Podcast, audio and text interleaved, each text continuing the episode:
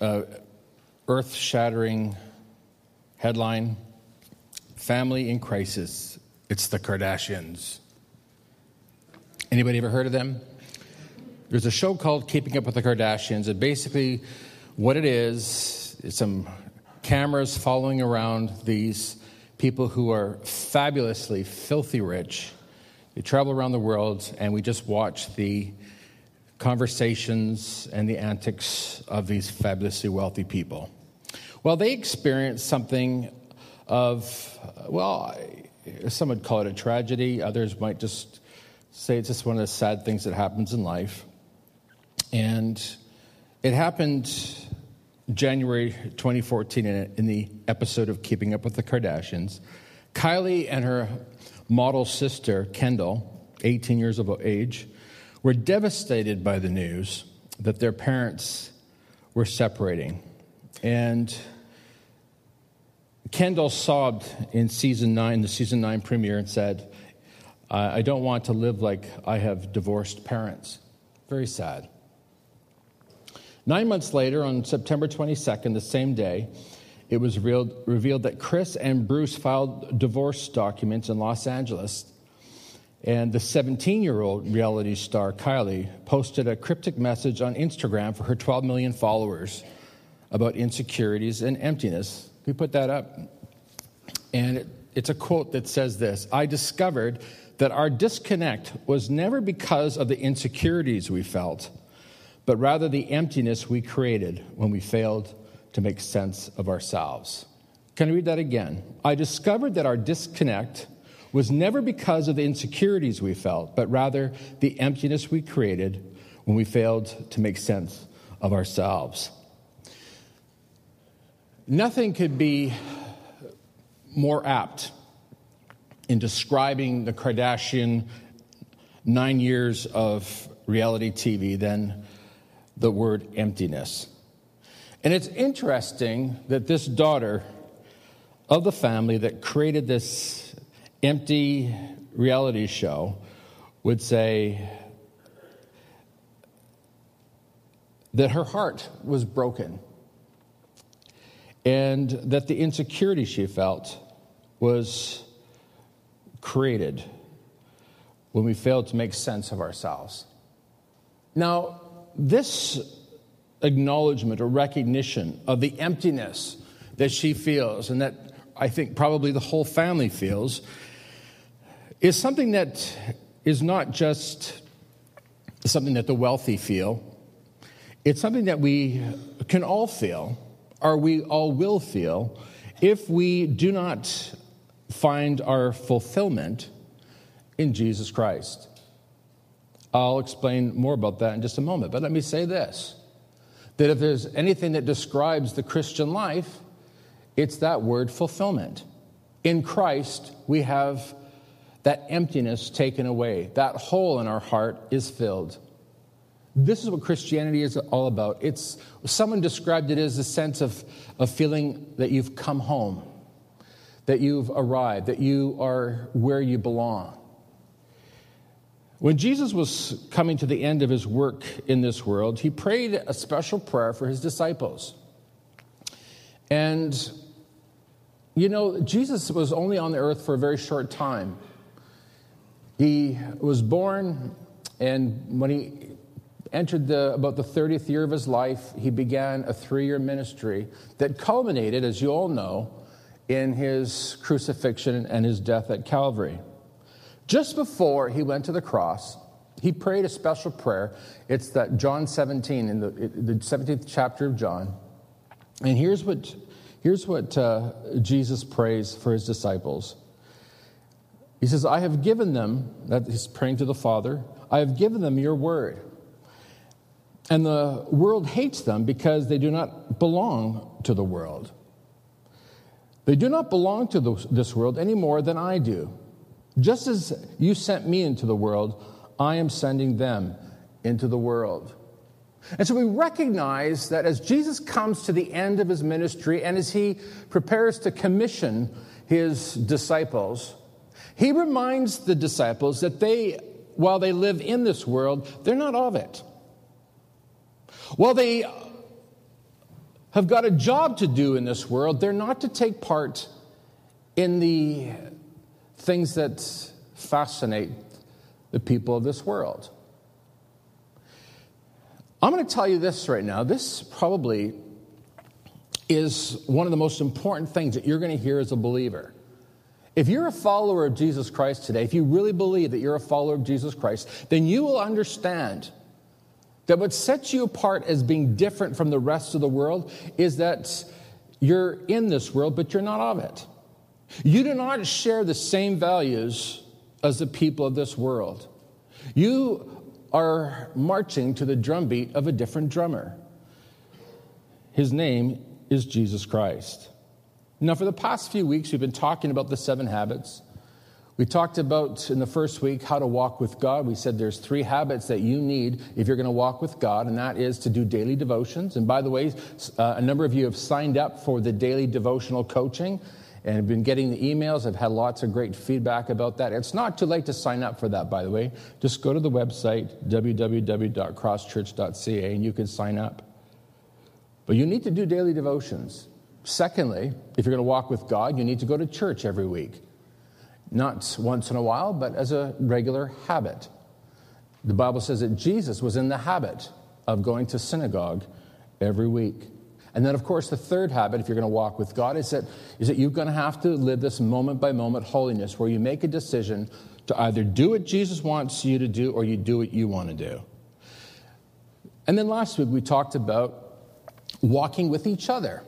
And again, it's, it's all about relationship. First of all, relationship with God, the first three habits. The, sec, this, uh, the next two habits, uh, number four and five, are all about walking with each other, and that's being in a small group and serving in your church, getting involved, using the gifts and the talents that God has given you. Today, we're talking about how to walk in this world. This world that Jesus said you are in, but you're not of. I'll tell you more about what I mean by that in just a moment. But let me just tell you this. In a nutshell, in a nutshell, Christianity is all about you and I partnering with Jesus Christ to advance his kingdom. That's what it's all about. You and I are partners with Jesus Christ in advancing his kingdom. And unless you understand that, you're not going to really understand these seven habits, and you definitely will not understand why we do what we do at Cross Church. This morning, we uh, received into membership, uh, I, think, I think there are 15 in total, 15 people who wanted to become members. And tonight we're going to be having a special evening to celebrate and to say thank you to those of you who helped us this past summer to advance the kingdom of God. We call that advancement of the kingdom of God these missions trips. More about that in just a moment. So here's the thing all those who truly love the Lord and are following him will happily agree with what I'm sharing today. And those of you who are on the fence, those of you who think you are following Christ, well, today's a day where you're going to find out whether you are or not. So, the first thing we need to recognize, if in fact we're doing what Jesus wants us to do, living in the world but not of it, is that you need to understand that Jesus Christ is not just your Savior, He is your Lord. Recently, the world has been stunned by ISIS uh, I don't know if you've heard it or not, but you know you'd have to be living with your head in the ground to not know about this because it's it's virtually on every news program, it's on every newspaper, and it fills the airwaves uh, constantly. And basically, we're talking about this militant Islamic force, this group that is recruiting not just from the Middle East, but recruiting from North America. And so, right now, we've got people from Britain, people from the USA, uh, people even from Canada, who have gone over to fight with ISIS against what they believe is, is Western imperialism and the immorality of North America. The call is this come and die for Allah and Muhammad. Come and die. Come and be a martyr for the cause. Now, interestingly, the West interprets this Islamic fervor as, as a, a political fervor. They believe that it's just a religious group trying to get the political upper hand. What they don't understand is that at the core of what's happening with ISIS is a religious fervor. It's not merely or just political, it's spiritual. They believe that their call, and you've got to get this, their call is to monopolize the world with Islam, with Sharia law. They want the world to be Muslim. So if you go on YouTube, you, there's, there's plenty, plenty there that will show you, that will reveal to you the hearts of these so called freedom fighters. And they say it's just a matter of time before we take over Britain. It's just a matter of time before we take over Europe.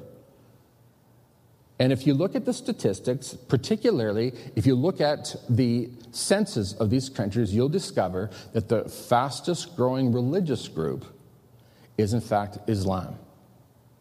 In fact, the fastest growing religious group in the world today is Islam. Now, I don't want anybody going away from here saying, Pastor Allen hates Muslims. I don't hate Muslims. I am called to show them a better way. And anyone who calls himself a follower of Jesus Christ is committed to that same task. But our problem is that we've adopted the philosophy of North Americans, and more specifically, Americans. We believe that we can somehow advance our cause and advance the kingdom of the West through guns and violence. And Jesus has called us to advance his kingdom through love. Not with guns, not with scare tactics and beheadings, but with the gospel, the message of love. I want to say this to you. There's many people in the Middle East who, if you ask them, what religion are the North Americans? What religion are those who live in the West? And every one of them is going to say, it's Christian. Now, those of us who are truly Christ followers and who have at our hearts, as our heart's desire to advance the kingdom of God, we know that that is simply not true. There's really nothing Christian about North America, except some of the, the values that are quickly fading away the values of honesty and trust it's quickly fading away. So I want to ask a question for all of us today. What has happened to our Christian fervor? What has happened to our desire to advance God's kingdom? We used to sing a hymn called Onward Christian. Ah, you know that song. For some of you, you thought, well, that was just a jazz song that they play in New Orleans. In fact, it was one of the great hymns of the church. And it spoke of the church triumphant. Now, please, I didn't say, I'm not talking about the, a Christian triumphalism. That's not what I'm talking about. But I'm talking about the fact that Jesus said, I will build my church and the gates of hell will not prevail against my church. Some of us would be tempted to chew our nails and think, oh no, Islam is advancing and Christianity is falling apart and we're doomed. The fact of the matter is, we're not doomed.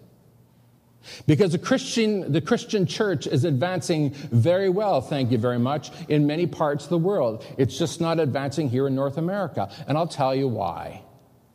Because somewhere along the line, we have forgotten that Jesus Christ is not just our Savior, He's our Lord. Thomas, remember Thomas in the Bible? We call him Doubting Thomas because after Jesus rose from the dead, he didn't really believe. I mean, he liked the teachings of Jesus. He loved what happened there. But when it came right down to it, he could not believe that Jesus Christ actually rose from the dead. And when Jesus Christ appeared to him and showed him his hands and showed him his side where he was pierced and showed him his feet where his nail, hands and, and feet were pierced by nails, Thomas responded, My Lord and my God. My Lord and my God. Folks, that was a turning point for those disciples because now they knew that they knew that they knew that Jesus Christ was not just an amazing rabbi. But he was indeed the Son of God, the Lord of Lords, and the King of Kings. They took their marching orders from Him. I want to ask you the question today Are you fervently following the Lord Jesus Christ?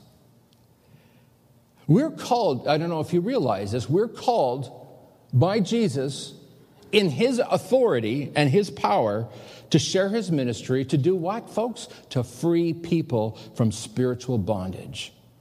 That's our job as a church. That's our job as Christians to help people be set free.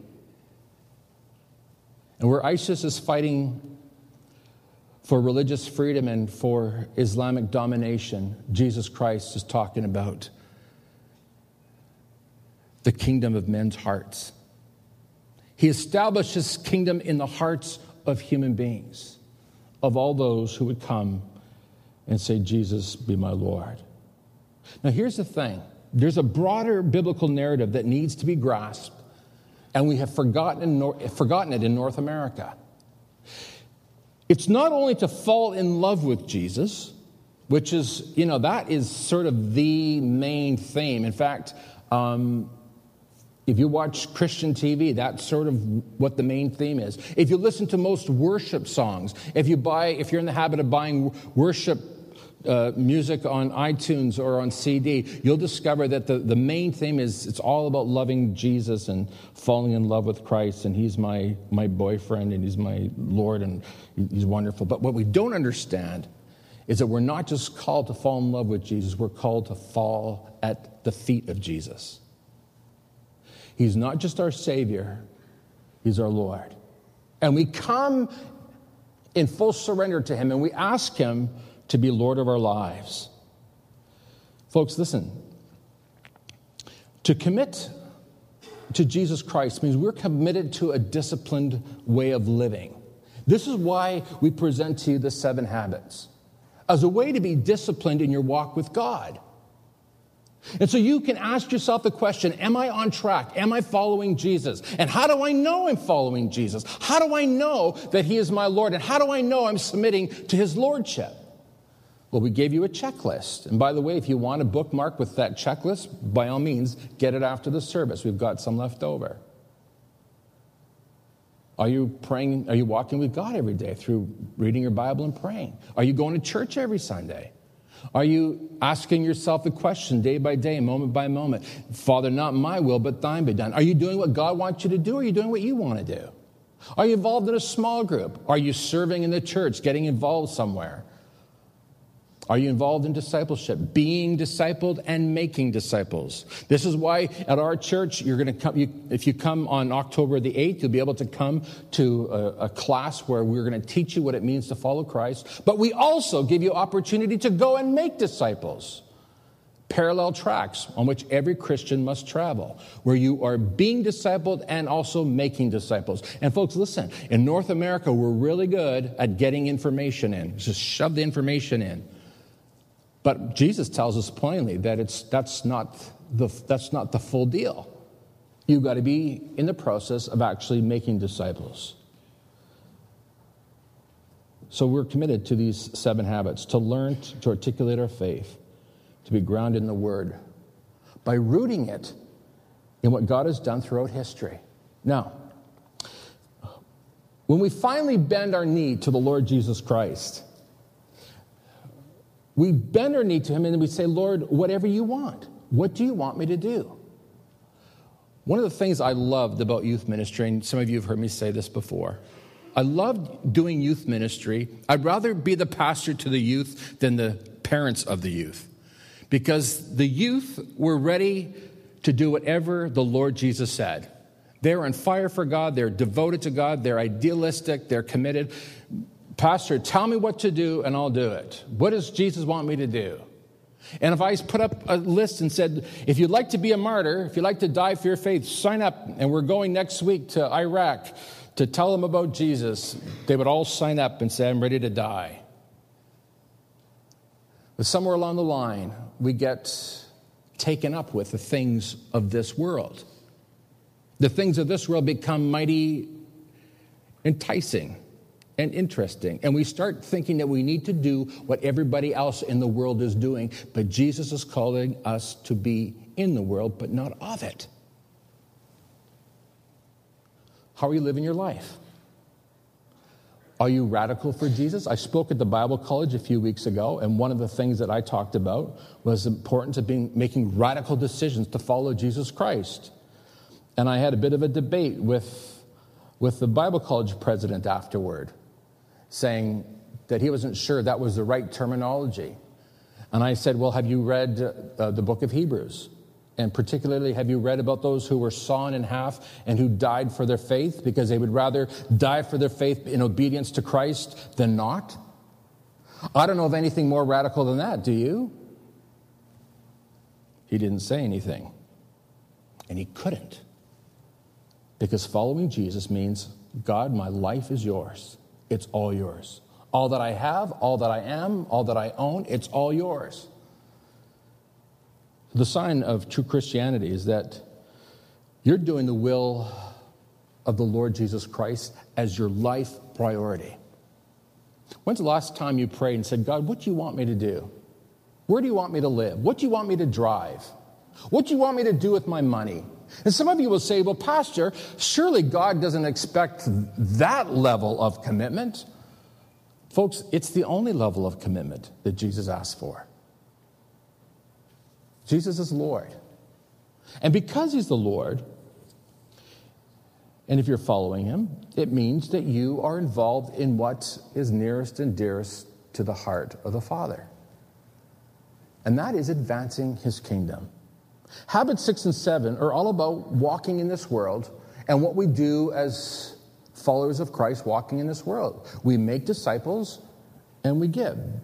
That's the, the way that we are called to live. Now, look at this passage of Scripture. All of us know it.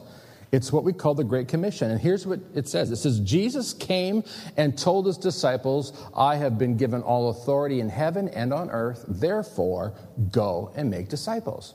Now, this verse, verse 18, is a declaration of his lordship. He is saying, I have authority over everything and everyone. At the end of the day, Jesus is saying, I'm the final authority. Listen to me. You do what I say first and foremost. And if you're going to be a follower of Jesus Christ, if in fact you're going to be a disciple of Jesus Christ, then your main concern, your main drive is determine what it is that the Lord Jesus wants. Therefore, go and make disciples of all nations, baptizing them in the name of the Father and the Son and the Holy Spirit. Teach these new disciples to obey all the commands I have given you, and be sure of this I am with you always, even to the end of the age. So Jesus establishes that he is the Lord. The second thing that he establishes is that our job as subjects of the Lord Jesus Christ is to do what he wants us to do. And what is that? Go and make disciples. Which means we're being discipled and we're making disciples. I'm excited about tonight to hear what God has done through the people and the ministries of this church.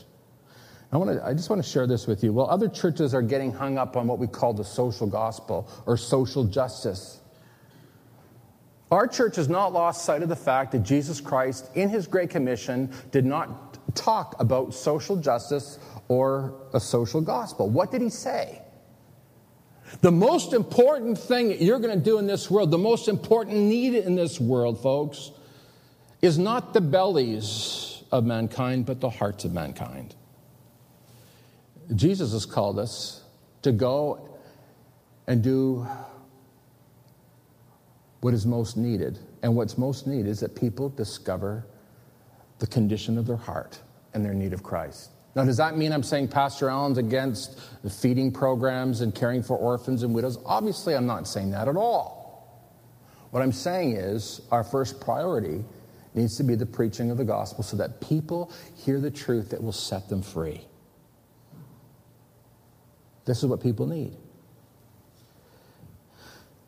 I was with Vladimir for lunch this week, and uh, it was in the midst of our conversation, he was talking about what would happen if there were people who believed that their main priority was a social gospel, take care of people's physical needs first.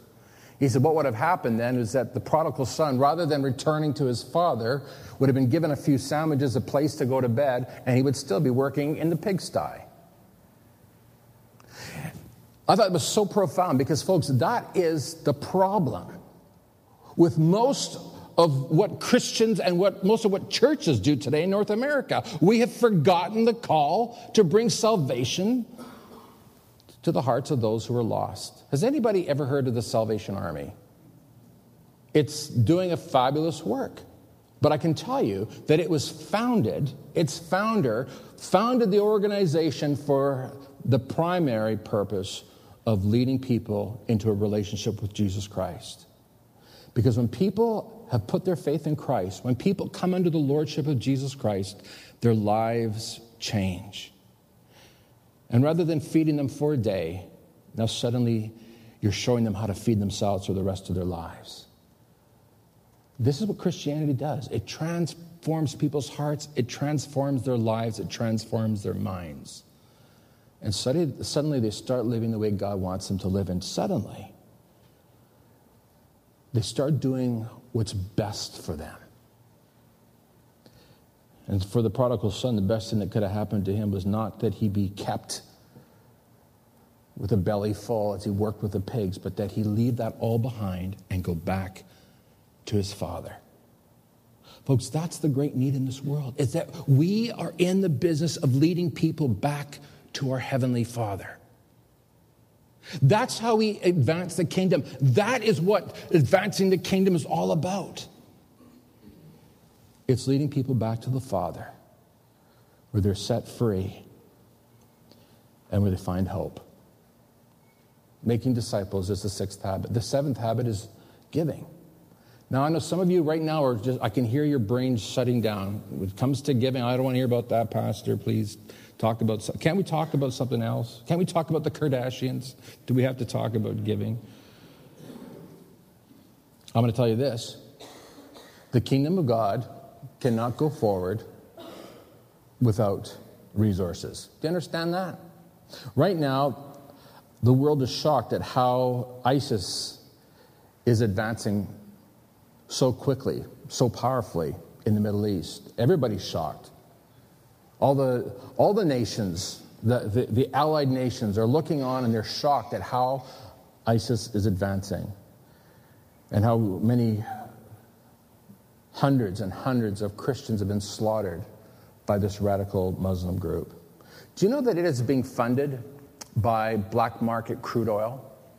They estimate that at least $1.2 million a day is being made available to these fighters. $1.2 million per day. And it's for that reason that America has bombed their oil wells. Now, let the Spirit of God speak to your heart right now. Because the only way that you and I are going to see the kingdom of God advance is if you and I get serious about investing in the kingdom of God to advance that kingdom. And by the way, it's the only thing that matters. Do you know that the Pharisees, after Jesus died and after he rose and after he, he ascended into heaven, do you know that the Pharisees were extremely shocked and troubled and worried by the advancement of Christianity? We read that in the beginning of the book of Acts. It says in the book of Acts that the, that the whole city, the whole city heard about Jesus. Shocking. And it says that literally thousands of people were coming to Jesus Christ. What's going on here? I'll tell you what's happening.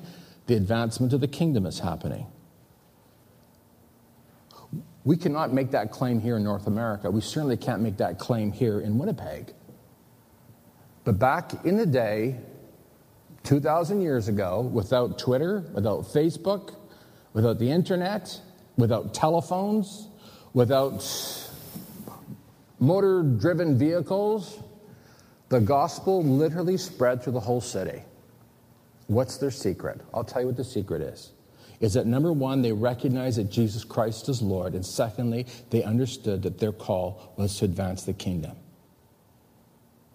Our job as Christians is to advance the kingdom. Now, please, I know some of you are thinking, oh, yeah, but Christian, you know, religion and Christianity hasn't really had a, had a good reputation, and I don't know if I want to be involved in that. And some of you are even embarrassed to tell people you're Christians because as soon as you, you mention that, you're afraid that somehow people are going to associate you with, uh, with the Westboro Baptist Church that stands at, at funerals of gay people saying God hates fags. Have you seen that? in the name of Jesus. I'm going to tell you, it's interesting that tiny little group, uh, just a handful of people, defines for the whole nation what Christians are. I'm going to tell you right now that God does not hate fags, God loves them. In fact, He loves them so much, He sent His Son to die for them. And not just for them, for you. Jesus came to die for you because of the great love of God. This is the message that you and I are called to advance.